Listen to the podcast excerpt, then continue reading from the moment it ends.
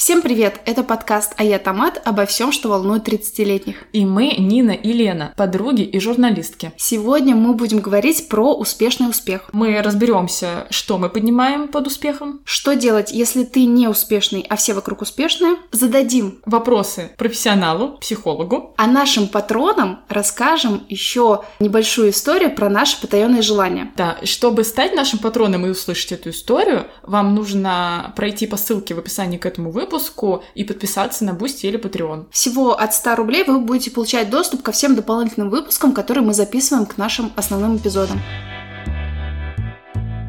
В общем, один из моих запросов к психологу а, был такой, что я чувствую себя неуспешной и очень загоняюсь по этому поводу. Я так это формулировала, что все мое окружение, там друзья, люди, которые так или иначе вокруг меня, они какие-то прям крутые, что-то успешные, у них что-то получается, а я как будто бы вот главная неудачница в нашем кругу, главное ничтожество. Комьюнити. Да, поэтому э, я решила, что мы должны посвятить этому эпизод. А тебе психолог сразу спойлер скажи, он тебе сказал, типа, да, ты действительно неудачница, 2000 рублей, или он тебе сказал что-то какие-то... Он мне сказал, что это связано с э, нарциссической частью моей личности, но это неплохо. Я сразу восприняла это как то, что я отстой, я нарцисс, но она мне сказала, я занималась в гештальт направлении, и она мне сказала, что вот э, по их иде- идеологии, не знаю, как это назвать, эта часть личности есть в каждом человеке. То есть там есть невротическая, нарциссическая, еще какая-то, я не помню. Но мы вот как-то так по касательной прошлись, мы в итоге так и не разобрали эту тему прям по полной. То есть меня там отпустило в какой-то момент, но не знаю. Такой прям вот э, ответа однозначного у меня так и не оказалось на этот вопрос, поэтому, наверное, мне интересно еще поговорить на эту тему. Ну давай, да, надо понять вообще, что такое успешный успех, в чем он может проявляться. Вообще, успешный успех — это же мем, наоборот, да? То есть говорят, что этого сейчас много, это везде транслируется. Успешный успех — это как будто бы когда у тебя все хорошо во всех сферах подряд, а на самом ли деле это так? И вообще, возможно ли это делать? Слушай, я так поняла, что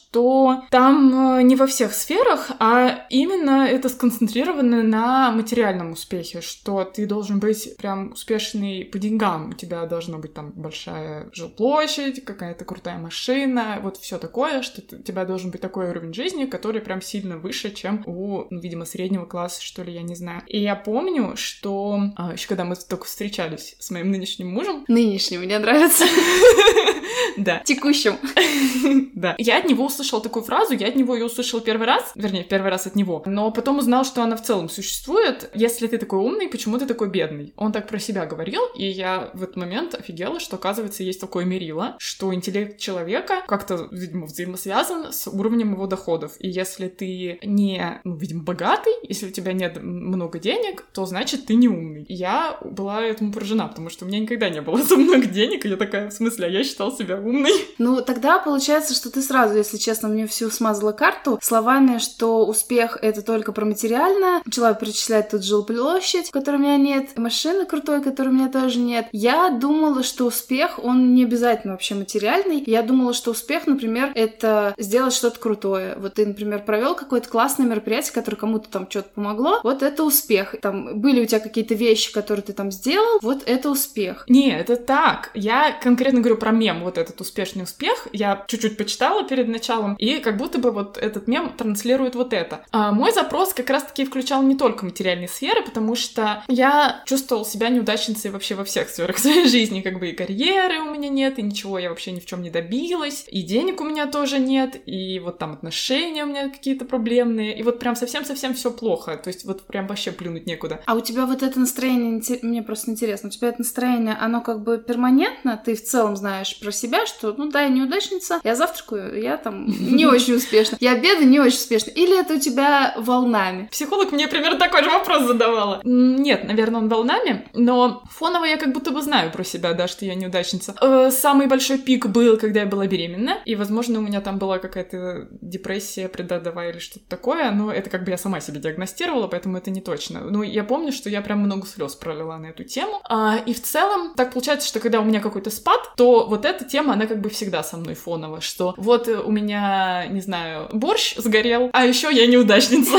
Сразу достаешь из рюкзака вот этого, да, расчехляешь, да, вот-вот я по этим пунктам не очень. Я-то просто спросила не потому, что я там решил поиграть в психолога, а я просто могу по себе сказать, что у меня волнами. Вообще, я считаю себя успешной, несмотря на то, что у меня э, нет работы, мечты, э, ну, работы мечты, да и мечты, чего уж там. В общем-то, вообще-то, примерно всегда, большее количество времени я считаю себя хорошо. Я эфемизм даже подбирала. Но у меня есть прям волны. Причем частенько ночью я особенно хороша. Ночью я могу вообще раз, разослать резюме во все компании, которые возможны, потому что я считаю, что они могут меня взять. С утра я считаю, что, блин, я отстойник какой-то, у меня нет того-то, того-то. Даже у меня от времени суток это часто зависит. Ну и там связано с какими-то другими, там, не знаю, циклами моего здоровья и так далее. То есть тоже происходит когда, момент, когда я считаю, что я не успешна, а в какие-то моменты я такая думаю, я успешна. Но я думаю, что вообще вся эта фигня с успехом сильно еще завязана на сравнении, зависит от твоего окружения. Все равно так или иначе мы себя сравниваем, там у кого-то что-то круто получается, и ты думаешь, о, вот он молодец, а я не молодец. Если ни у кого ничего не получается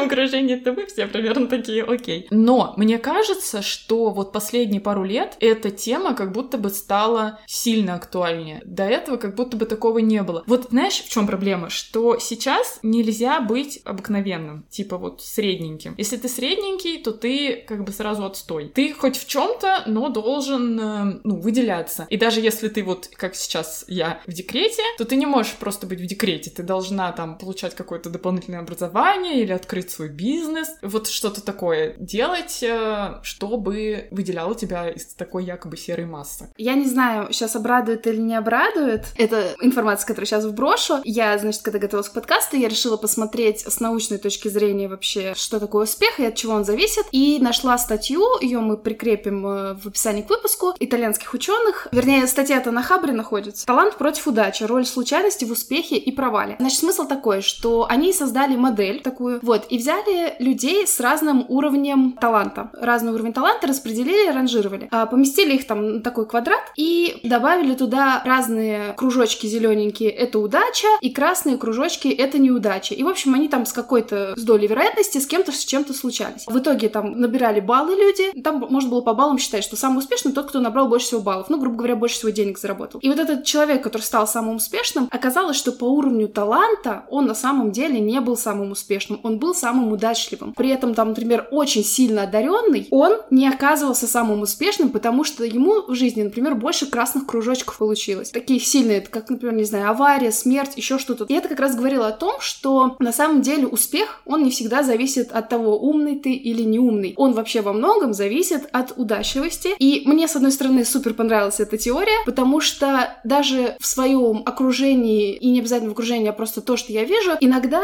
есть такая история, что действительно сработала удача. Удача даже родиться в той семье, в которой нужно, там удача, иметь возможность получить образование, в которое нужно. То есть это тоже не всегда заслуга именно человека, это иногда может быть удача, потому что ты в такой среде получился. Но это как раз вся фигня про привилегии, да? Как э, я видела какое-то видео, что человек дает советы, как добиться успеха, и там первый, ты должен очень много работать, ты должен там учиться постоянно, и там на каком-нибудь пятом месте ты должен, типа, родиться в богатой семье. А самый прикол, что по этой модели у 16% людей, вот тех, которые там оказались, у них вообще не произошло никаких неудачливых, ни неудачливых. Вообще ничего не произошло. Ничего на них не могло повлиять. Ну, то есть у них не было шансов, там, несмотря на какой они были уровень, там, талант и так далее, не было шансов там как-то стократно там вырасти и так далее. А ты слышала такую поговорку? В школе я о ней узнала. Таланту надо помогать, бездарности пробьются сами. Нет, вернее, возможно, я слышала, но, наверное, я с ней не согласна, что бездарности пробьют сами. Мне, наоборот, кажется, что, ну и вроде как так и считается, что талант — это навык человека взять возможность и воспользоваться ей. То есть, если ты талантливый, ты увидишь эту возможность, ты ее используешь. Интересно, я немного не так это представляю. Я эту поговорку понимала таким образом, что, типа, талантливый человек, он обычно в себе сомневается, и он никогда не будет э, ну, проявлять инициативу, делать так, чтобы его заметили. Человек, который, допустим, не талантливый по этой теории, вообще, что такое талант, это прям в этом отдельно надо разбираться, он э, будет понимать, что ему особо рассчитывать не, не на что, поэтому я пойду, типа, на пролом и буду вот э, добиваться. Ну... И вообще говорят, что упорство и труд, оно как бы сильно обычно перевешивает одаренность, и обычно этот человек больше добивается в жизни, чем тот, который изначально был больше одарен, но такой типа пассивный. И везучесть. И везучесть. А, кстати, по поводу везучести, я тоже видела какое-то исследование. Там как раз исследовали везучесть. И я не помню, честно говоря, цифры, какие-то данные, я просто запомнила результат, что на самом деле, ну, по тому исследованию, более везучими считались, получились люди, которые по факту изначально были более, как сказать, открытыми, что ли. То есть они откликались на каждую возможность, которая у них в жизни попадалась. И по теории вероятности, там как бы ты откликаешься на 100 возможностей, и там какая-то из них у тебя точно срабатывает, и ты получаешь какое-то большое вознаграждение. А те люди, которые с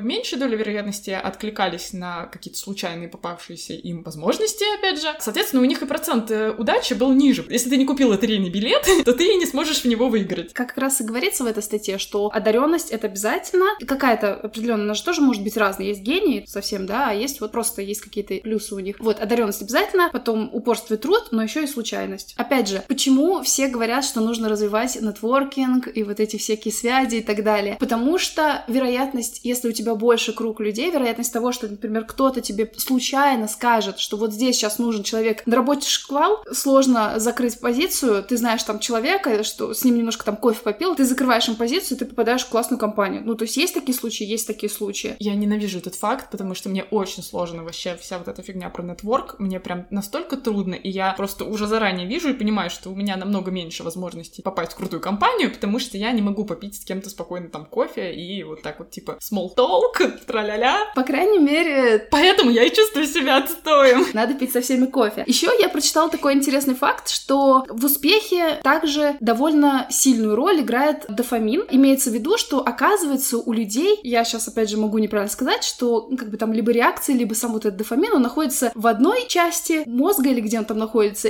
у кого-то в другой. И это реально отличается. То есть, а есть такая наука, нейроэкономика, по-моему, называется. Они как раз сравнивали людей, тоже прикреплено, наверное, это исследование. Они сравнивали людей. В общем, предлагалось решить задачку простую, короткую, ты быстро получишь результат, либо долгую, которую не факт, что получишь результат. И, в общем, они сравнивали людей, которые выбирали сразу простую задачку, то есть как бы сразу получить дофамин, да, и тех, которые выбирали более сложную. Не обязательно им была нужна эта дофаминовая подпитка постоянно. И вот выяснилось, потом они как бы все это сравнивали, что те люди, которые выбирали именно сложную задачу сразу, то у них вот этот дофамин находился в, там в какой-то нужной коре мозга. И оказалось потом, опять же, какое-то исследование, что эти люди были более успешными. Ну, трендец. Я просто сейчас подумала о том, что я бы выбрала сразу легкую задачку, и я прям это отдельно рефлексировала, когда какие-то задания там были, я не знаю, в университете или в школе, вот, допустим, у тебя есть много заданий, ты какие-то легко знаешь, как выполнить, а есть какое-то сложное дело. Ты обычно с какого начинаешь? Ты делаешь тестовое задание для работы, у тебя там три задания. Два из них ты уже, у тебя есть идеи, ты знаешь, как их выполнить, быстренько тебе надо написать. А третье, его сложно, его нужно долго думать. Я буду прокрастинировать и крутить третье задание. И вот когда я докручу третье задание, мне кажется, я буду его делать, а потом буду простые. Вот, видимо, у тебя дофамин находится в нужной части мозга. Надо прочекать. Я просто про себя знаю, что я начинаю обычно с простого. Я сначала выполняю все простое, а потом э, сижу уже за сложным, так, чтобы меня не отвлекало. То есть, если я бы начну со сложного, меня будет очень сильно тревожить то, что я еще это не сделала, а у меня еще и тех четыре висит. Ну вот видишь, а у меня немножко по-другому, потому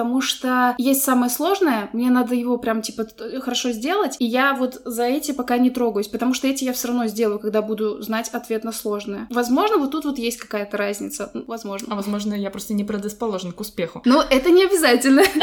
Там написано было в этой статье, что надо как раз типа там как-то развивать, знать свои особенности, как ты это там работаешь. Просто если ты, например, знаешь, что ты любишь вот эту дофаминовую историю, да, то тебе, как я понимаю, лучше бы ставить какие-то более долгосрочные цели, чтобы вот этими дофаминами ты себе не сбивала путь. Потому что как это происходит? Ты делаешь маленькую задачку, потом ты получил дофамин, дальше потом начинается яма. И вот. И ты как бы все такой. Как я поняла, надо следующую задачку, следующую задачку, и ты как бы на этой мотивации можешь прийти к успеху. Если работать в долгую, то ты добьешься успеха. Если работать в короткую, то вероятность маленькая. Смотри, у меня потребность в этом выпуске была такая. Я хочу, чтобы мы сейчас поговорили не о том, что тебе нужно сделать для того, чтобы добиться таки успеха, потому что это, мне кажется, ну и так из каждого утюга, и вот это все на тебя давит, что ты должен работать, давай не останавливайся, херач и так далее. А я хочу сейчас сконцентрироваться на том, вот что делать, если ты не успешный, и ты как бы принял этот факт, на данный момент ты не успешный. Как облегчить твое психологическое состояние, чтобы вот выйти из этой ямы, как ты говоришь, чего-то похожего на депрессию? Первое,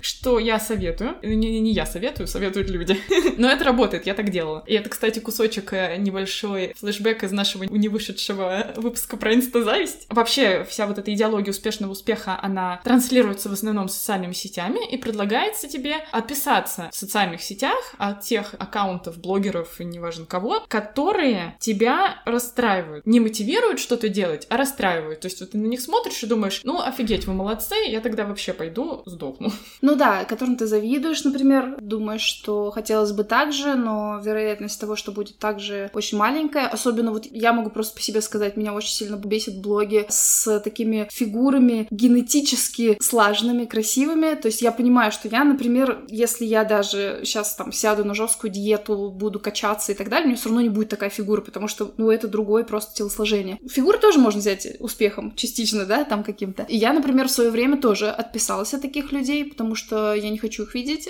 со своими идеальными телами, где они просто подышали и уже все у них отлично. И про рабочие вещи частенько я отписываюсь от людей, прям чищу свои контакты, чтобы не видеть. Вот не знаю, кому я именно вот профессионально завидовала, сейчас не вспомню, наверное. Таким я занимаюсь. Какой-нибудь нетрошенный. Я на нее не была подписана. А я была, я отписалась. Я вот как раз отписываюсь от людей, которые такие вот типа успешный успех, которые, во-первых, молодые и которые удачливые и такие, вот знаешь, невероятно, что ли, прокачанные, не знаю, как это объяснить. Для меня сразу триггер, типа, если человек а, путешествует каждый месяц куда-нибудь, что-то такое, да, если у него нет каких-то ограничений, которые не позволяют ему так вот счастливо жить.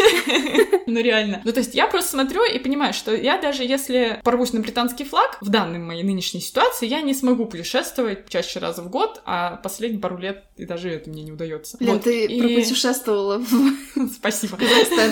И поэтому, ну, типа, это грустно, я, это меня не мотивирует, потому что я вижу, что между нами такая пропасть, я ничего не могу сделать с тем, чтобы так жить, а мне хочется так жить. Mm-hmm. В этом как бы еще проблема, да? И да, я от этого отписываюсь, чтобы этого не видеть. Мне это помогает, что сейчас я такой довольно-таки экологичный себе набор подписок организовала. Но я периодически все равно подписываюсь, и если что-то меня раздражает в истории, то я тоже снова отписываюсь. В общем, такой круговорот подписок, отписок к природе. Следующий пункт, мой любимый, он про то, что... Ты, кстати, об этом уже немного говорила. Нужно, типа, осознать и как бы себе объяснить, потому что не все это знают, и я это тоже недавно узнала, что вообще-то есть разные факторы, которые ведут к успеху, и как бы у каждого человека есть какой-то разный набор этих базовых факторов. Давай на примерах. Во-первых, у нас разный старт. Это то, о чем ты говорила, да? Кто-то родился в деревне, а кто-то родился в мегаполисе. И тому человеку, который родился в деревне, для того, чтобы прийти к тому, с чего начал второй, нужно еще так нормально потрудиться. То есть, например, ну, допустим, я вот в маленьком городе родилась, и как бы мой первый шаг был в том, чтобы из этого маленького города переехать в город побольше, в миллионник. Я туда поступила учиться. А кто-то, допустим, изначально родился, там, берем пример, в Москве,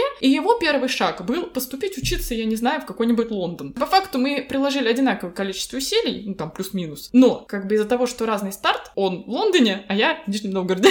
А теперь даже не там. Да. Какие еще? Еще. Разные факторы, например, гендерные, да? В общем, была такая реклама, ты наверняка ее помнишь, по-моему, Зевы, где был мальчик и девочка, и им нужно было с одного, с одной точки прибежать в другую точку. Они так гендерные роли наглядно показывали. Мальчик бежал из одной точки в другую точку просто по прямой, а девочка бежала и по пути выполняла типичную женскую работу. Там что-то стирала, ну, в игровом формате, развешивала какие-то вещи, ну, что-то такое, да, что делают все женщины. Плюс-минус все женщины. И получается, естественно, мальчик прибежал намного быстрее, потому что его путь как бы был короче и проще. Да, и хотя ребята из патриархата отрицают это гендерное неравенство, но оно действительно есть. А еще один пункт, э, про который, кстати, тоже мне рассказал Леха, э, муж мой. Ну, вернее, не то, чтобы я об этом не знала, он обратил э, мое внимание на это, что на самом деле у нас действительно у всех разные возможности ментальные. И кто-то действительно быстрее учится, там, быстрее схватывает, быстрее усваивает информацию, а кто-то дольше. Вот, например, там кому-то нужно, чтобы, не знаю, освоить какой-то, допустим, язык программирования год, а кому-то нужно 5 лет. И это не потому, что второй человек более тупой, да, ну, то есть это как бы его врожденные данные. Это не то, что он там плохо трудится или там не так старается. Просто вот его мозг так устроен, ему нужно повторить пять раз, а не один, чтобы усвоить какую-то единицу информации. Я могу только соглашаться, Лен. У тебя есть какие-то примеры? Есть примеры, что ты, например, хочешь заниматься, там, не знаю, каким-то делом, а там с твоими особенностями, там, не знаю, с тем же СДВГ или еще чем-то таким, ты уже этим делом, скорее всего, заниматься не можешь и не будешь. Поэтому, если тебе как бы не повезло и у тебя есть эти штуки, ну, я просто не могу себе поставить СДВГ, но я у себя чувствую какие-то вещи, я, например, могу отличить, почему мне там сложно в какой-то сфере, там даже в той сфере, в которой я работала, мне всегда было сложно, потому что я не могу сконцентрировать свое внимание. А моя задача была как раз на том, что мне надо сконцентрировать свое внимание и написать статью, допустим, а я не могу это сделать, потому что меня отвлекает все. Я не могу, например, работать, писать тексты, я не могу в офисе. То есть, если люди находятся вот со мной, я не могу. Я могу только одна, где-то сидя, я напишу какой-то текст. Я могла только наушники надеть и как-то себя закрыть, но тебя все равно дергают, звонят и так далее. И получается, что я не могла работать в редакции вообще изначально, но я не знала этого и мучилась. А я помню, что у меня тоже такая была проблема, но я думаю, не до такой степени, но я ругалась на всех. То есть я была не самый главный человек в помещении, но я прям ругалась, потому что мне там, допустим, за полчаса нужно срочно что-то написать, а все что-то галдят, обсуждают, и я такая, ну, блин, вы серьезно? И последний фактор, о котором я скажу, это удача. Мы об этом тоже уже говорили, да? Кому-то реально может повести оказаться в нужное время в нужном месте, а тебе может не повести. И как бы все вот эти факторы, я как бы сейчас говорю, для того, чтобы мы, а я как бы про себя говорю, да, чтобы я перестала себя гнобить. То есть обычно ты на кого-то смотришь, кто успешнее тебя, и думаешь, ну блин, он молодец, а я говна кусок. Но успокоительное, что-то какое-то такое стабилизирующее действие оказывает, ну как бы анализ, да, ты должен прикинуть, точно ли у вас был одинаковый старт, точно ли там от тебя все зависело, точно ли вы прошли одинаковый путь, а вот он у него получилось, а у тебя не получилось. Потому что в большинстве случаев, конечно, есть и другие, но в большинстве случаев все-таки ситуации отличаются. Взяли за правило. Взяли. Не сравнивать. Сюда же кинем историю про картинку, что ли, инстаграмную, вот эту всю, про то, что мы в соцсетях видим чей-то успех, и обычно мы видим только конечный результат. Я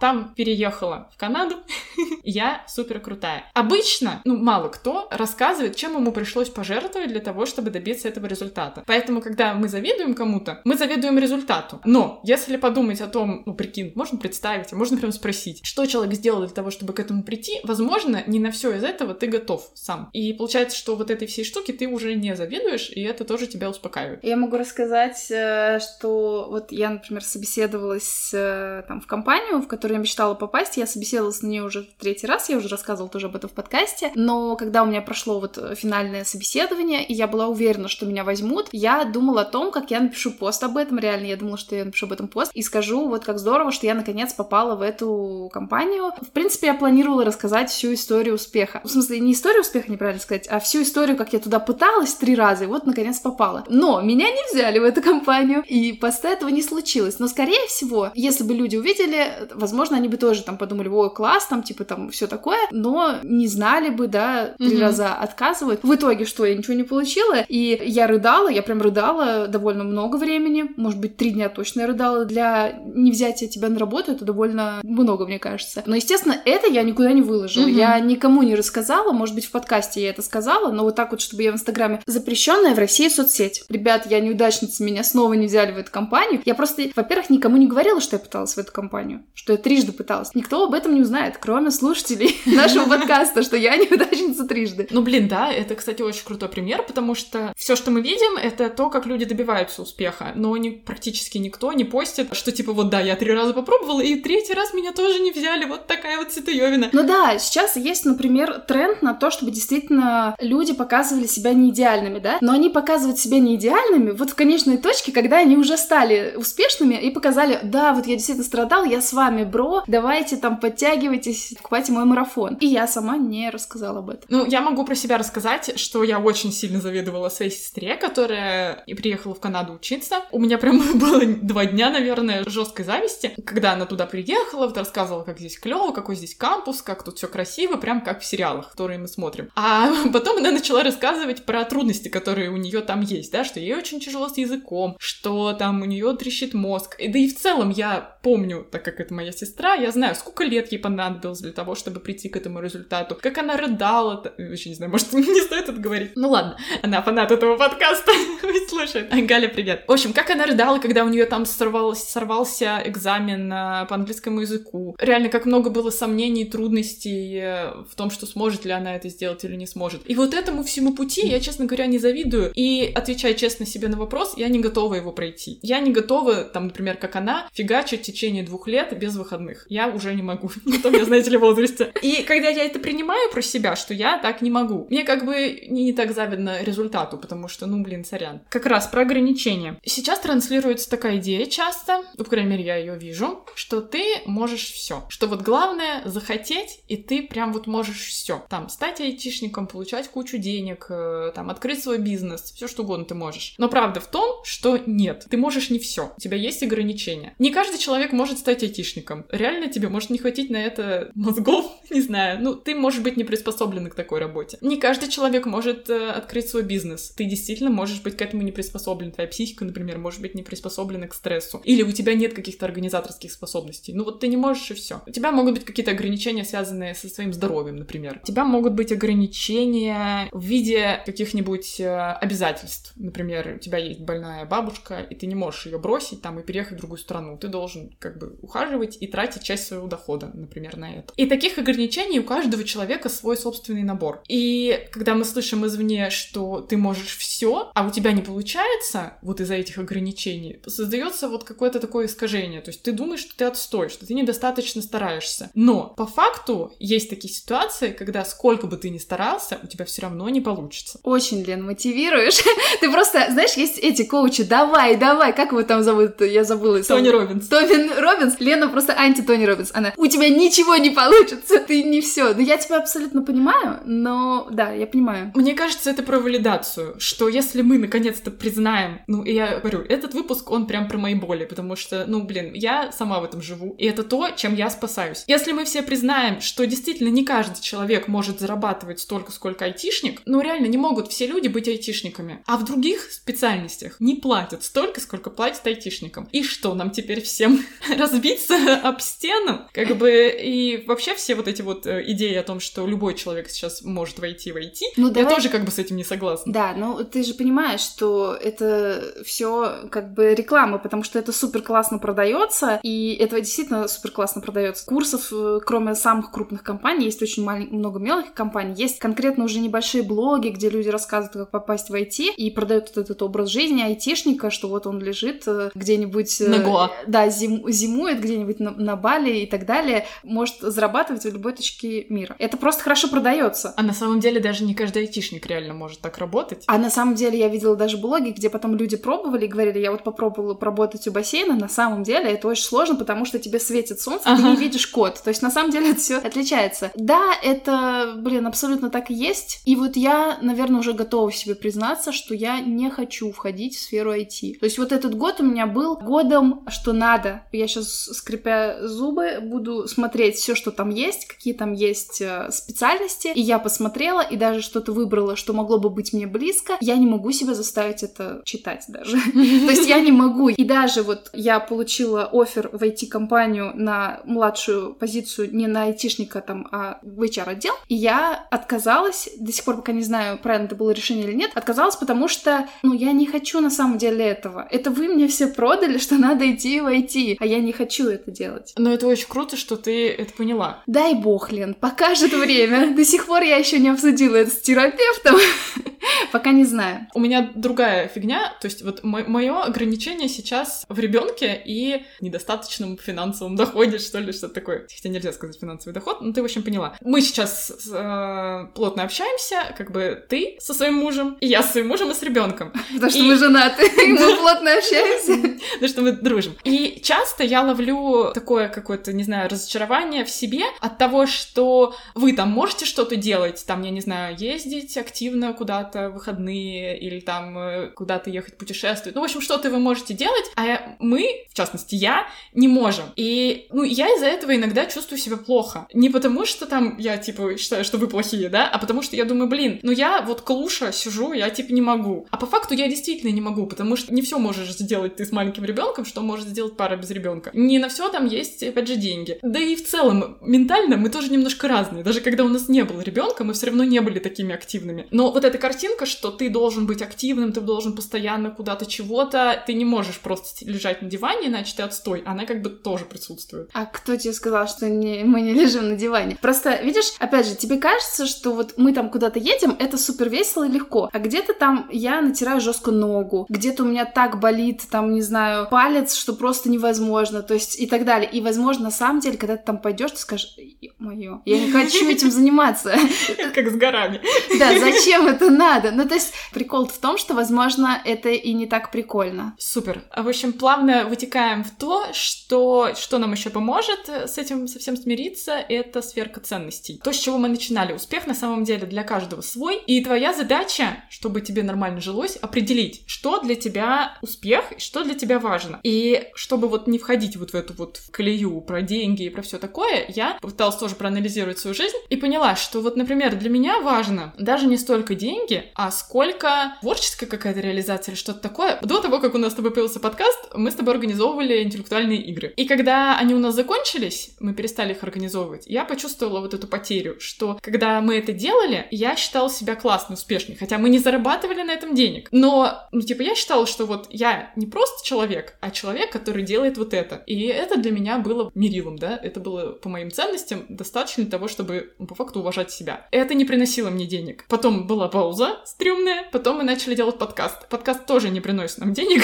это какая-то зависимость явно. Но, как бы сейчас я тоже чувствую себя клёво из-за того, что мы делаем подкаст, это для меня как бы такая ценность, которая, ну, типа, то, почему я могу себя уважать. А у разных людей это могут быть разные вещи. По факту, таких э, вариантов, э, которые тебе нужны, минимальные, они могут быть совершенно-совершенно разные. То есть кто-то действительно может реализовываться в детях, и это окей. Кто-то там, я не знаю, занимается волонтерством, и тоже ему это там ничего особо не приносит в плане профита, но зато много приносит э, что-то, чего-то другого. Я думаю, что хобби тоже может быть такой же историей. И я думаю, я просто хочу это еще раз проговорить и валидировать, что для кого-то реально вот это вот э, пресловутый дом, деревянный, лавка и печка, то есть просто обычная жизнь, спокойная, комфортная, тоже может быть ценностью. То есть, ну реально не каждый должен э, быть э, блогером с миллионом подписчиков. Хоть сейчас и кажется, что каждый, но на самом деле нет. И финальное, что, как мне кажется, помогает, да не только мне кажется, это доказано, помогает... Э... Ты сейчас скажешь что-то, что мы должны будем вырезать? Я про списки достижений. А. Что, когда ты вот так вот себя чувствуешь стрёмным, неуспешным и хуже всех, очень помогает написать свои какие-то достижения. То, что у нас шейнулось долго, и вроде как сейчас оно возрождается, это вот все итоги года, месяца, десятилетия, чего угодно. Потому что действительно ты подводишь э, какую-то черту и понимаешь, что на самом деле ты сделал вот это, вот это, вот это, ты вот этого добился, и ты молодец. И это помогает тебе присваивать, ну, типа хвалить себя. Часто видела, что люди пишут эти списки в соцсетях с таким вот как раз понтом, что, ну, на самом деле это вот такой зашквар, но я все-таки сделаю. То есть они сами как бы гонят на эти списки, но они все-таки хотят сделать эти списки и опубликовать их, допустим, вовне, и публикуют. На самом деле вот эти списки, это же тоже дофаминовая фиг... фигнюшка такая. Ты себе написал, порадовался? Такая это плохо? Хорошо. А, нет, там главное с ней правильно работать. Увидел, порадовался, дальше пошел. Следующие какие-то цели. То есть важно же не только подводить итоги, но и цели какие-то ставить. Наверное.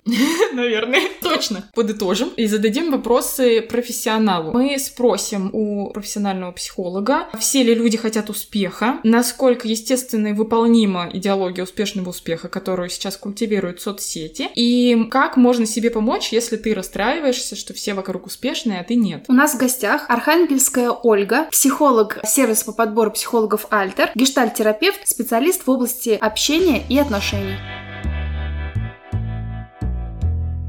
Все ли люди хотят успеха и от чего это зависит? Я думаю, чтобы ответить на этот вопрос, то э, перво-наперво важно договориться, что мы подразумеваем под успехом. А ведь сейчас очень много информации об этом, и вроде бы, знаете, все понятно, но что конкретно имеется в виду, хочется разобраться. А я предлагаю взять за основу такое лаконичное определение из Википедии. Там написано, что успех Это достижение поставленных целей в задуманном деле. Положительный результат чего-либо, общественное признание чего-то или кого-то. Ну и тогда логичный ответ, который вытекает из этого определения, да, большинство людей, которые живут в обществе, естественно, хотят успеха и так или иначе его достигают. Простой пример. Человек задумал построить дом и через какое-то время, которое сам себе обозначил, достиг поставленной цели. И он сам внутри доволен результатом и более того получил признание извне от друзей, которых пригласил на новоселье, и они пришли и сказали ему «Вау, круто!» Успех. Исключением, пожалуй, могут составить люди, ну, так называемые отшельники, которые как бы вышли за пределы общества, его ценностей и руководствуются какими-то своими ориентирами. Ну вот как образ а, такого человека сейчас сейчас приходит ну, какой-нибудь живущий в уединении, ежедневно медитирующий на горе йог, который уже познал дзенский дзен. Идеология успешного успеха, которая сейчас культивирует соцсети, насколько она нормальна, естественно, выполнима? На мой взгляд, не совсем нормально, не очень естественно и мало выполнима. Важно понимать, что это модное веяние, тренд, ну, который, кстати, начинает сбавлять обороты и отдает уже место какой-то более реалистичной адекватности. А так, автофото велмото, мне еще и петь охота, и главное, чтобы все это было идеально. Предъявляемые требования слишком высокие, и вместо мотивации, которую обещают адепты вот этого успешного успеха, большинство людей, глядя на это, получает обратный эффект – демотивацию и ощущение собственной ничтожности.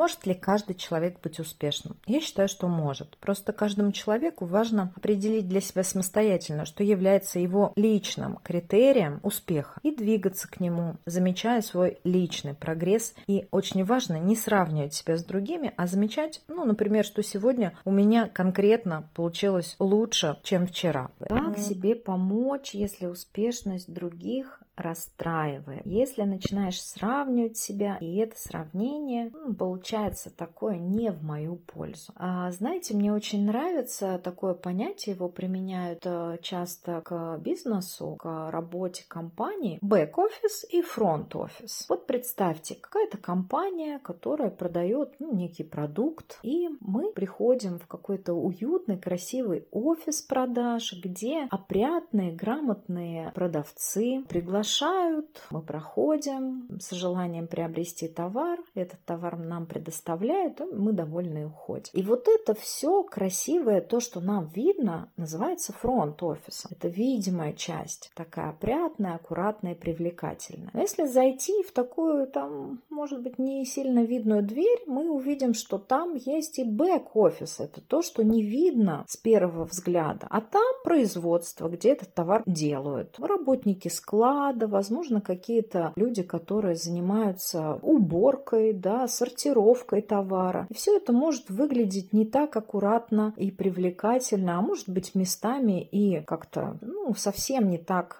как выглядит фронт-офис. И та, и другая сторона есть, они присутствуют. Если перенести эту историю на какого-то конкретного человека, то у нас тоже есть и фронт-офис, то, что мы показываем, и бэк-офис, то, что мы не показываем или не всем, или не во всех ситуациях. И тогда попробуйте применить э, эту историю к тому, когда вы видите какого-то человека, успешный успех, у которого там из всех щелей, по вашему мнению. Задайте себе честный вопрос. Первое. А вижу ли я его бэк-офис? Вижу ли я то, что у него, например, не получается? То, что не такое глянцевое, отфотошопленное и кажется мне таким прекрасным и великолепным? Очевидный вопрос – да, бэк-офис точно есть. И некоторые его даже и показывают. Да? Но опять же, можно задать себе вопрос, все ли я вижу, все ли человек это показывает. И тогда картинка становится более полной, более такой а, реалистичной, что ли. Можно двигаться дальше а, и задать себе второй вопрос. А что именно меня цепляет, вот что триггерит, как сейчас модно говорить, да, в этом человеке или в его поведении, в его действиях, что мне кажется таким успешным, преуспешным, а чего у меня нет. А какие чувства я испытываю вообще, когда, например, смотрю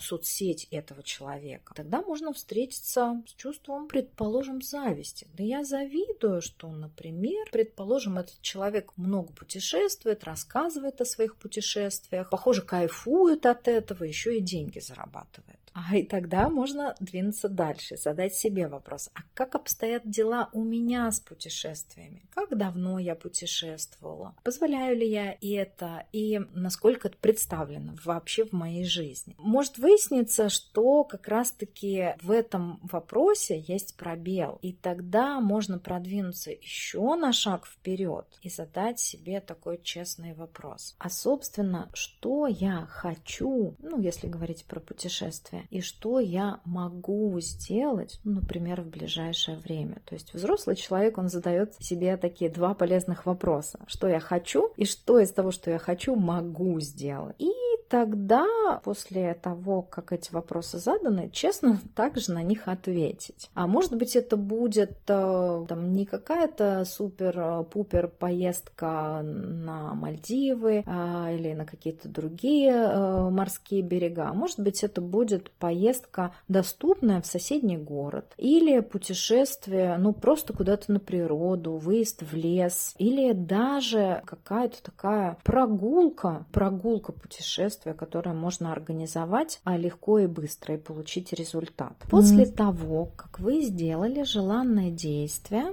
хорошей такой проверкой будет то, как вы себя чувствуете. А то ли это было, чего я действительно желал. Ну, предположим, поездка состоялась или прогулка состоялась. Как вы себя чувствуете? Да, можно как раз-таки зайти в соцсеть к этому человеку и таким вот хорошей, такой лакмусовой бумажкой, таким показателем будет, так ли он он раздражает, или так ли я завидую этому человеку, или так ли я расстраиваюсь, как прежде. Если даже на какое-то количество градусов это стало меньше, это может как раз-таки нам дать подсказку, что да, вот это чувство зависти или чувство расстройства, которое я испытывала к этому человеку или испытывал, и было моей потребностью, да, которую я распознал в этом, реализовал и, собственно, получил удовольствие. Поэтому смотрите на людей, которые вам кажутся успешными, раскапывайте там свою потребность и реализуйте ее в каком-то доступном варианте, который у вас сейчас есть. И будьте счастливы!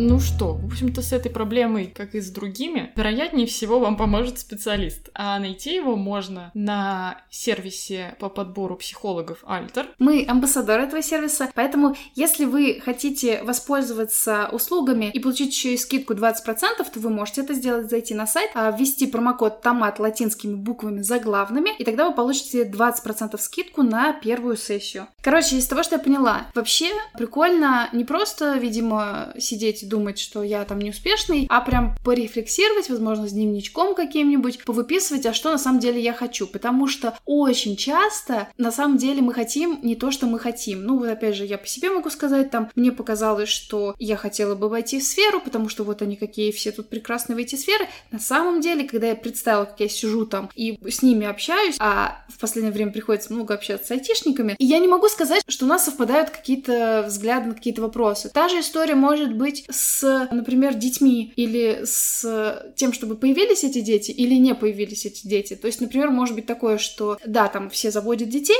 я тоже заведу, но на самом деле я себе по-хорошему не задала вопрос. Я вот хочу, я себя вижу вот в этой роли, или это потому, что я вижу там Машу, Маша это я просто имя какое-то назвала, которой есть там дети, она супер счастлива, по крайней мере, я это вижу в Инстаграме, и я тоже их хочу. То же самое, кстати, про брак. Считалось какое-то время назад, сейчас тоже, я думаю, отчасти где-то считается в каких-то кругах, что вроде, если ты вышел замуж, то ты успешный. А если ты не вышел, то ты вот куда ты потом такой пойдешь. И на самом деле, потом-то по факту оказывается, что, возможно, история брака тебе вообще не подходит. Стандартная, например, да? Тебе вообще подходит только гостевой брак. Да. Или полиаморные отношения. Отлично.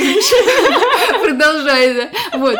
Или вообще ты Вот так вот, я не буду дальше продолжать. Я хочу сказать, что если вот вы задаетесь этими вопросами, то у нас есть два чудесных выпуска. Один называется «А мне нужны дети», а другой что-то про брак тоже так называется «Нужно ли мне, нужен ли мне брак?» Да, вроде. Вот, и, возможно, они могут вам помочь в э, ответе на этот вопрос. Спасибо, что дослушали этот выпуск до конца. Подписывайтесь на нас в социальных сетях, ставьте нам сердечки в Яндексе и звездочки на Apple подкастах. Очень будет круто, если вы нас поддержите и расскажете о нас своим друзьям. Будет здорово, если вы возьмете кусочек от подкаста, либо сделаете сторис какую-нибудь, выложите в какую-нибудь соцсеть и сделайте ссылку на наш подкаст, чтобы нас узнало больше людей. А если вы хотите поддержать нас материально, то в описании к этому подкасту будет ссылка на две платформы Boosty и Patreon, где вы можете это сделать и от 100 рублей получить от нас всякие плюшечки. Вы можете попасть в наш чат в Телеграме «Томатная паства», там можно с нами и с другими ребятами обсуждать выпуски. Также мы теперь делаем для наших патронов дополнительные выпуски, которые вы можете слушать и получать плейлисты для хороших вечеров.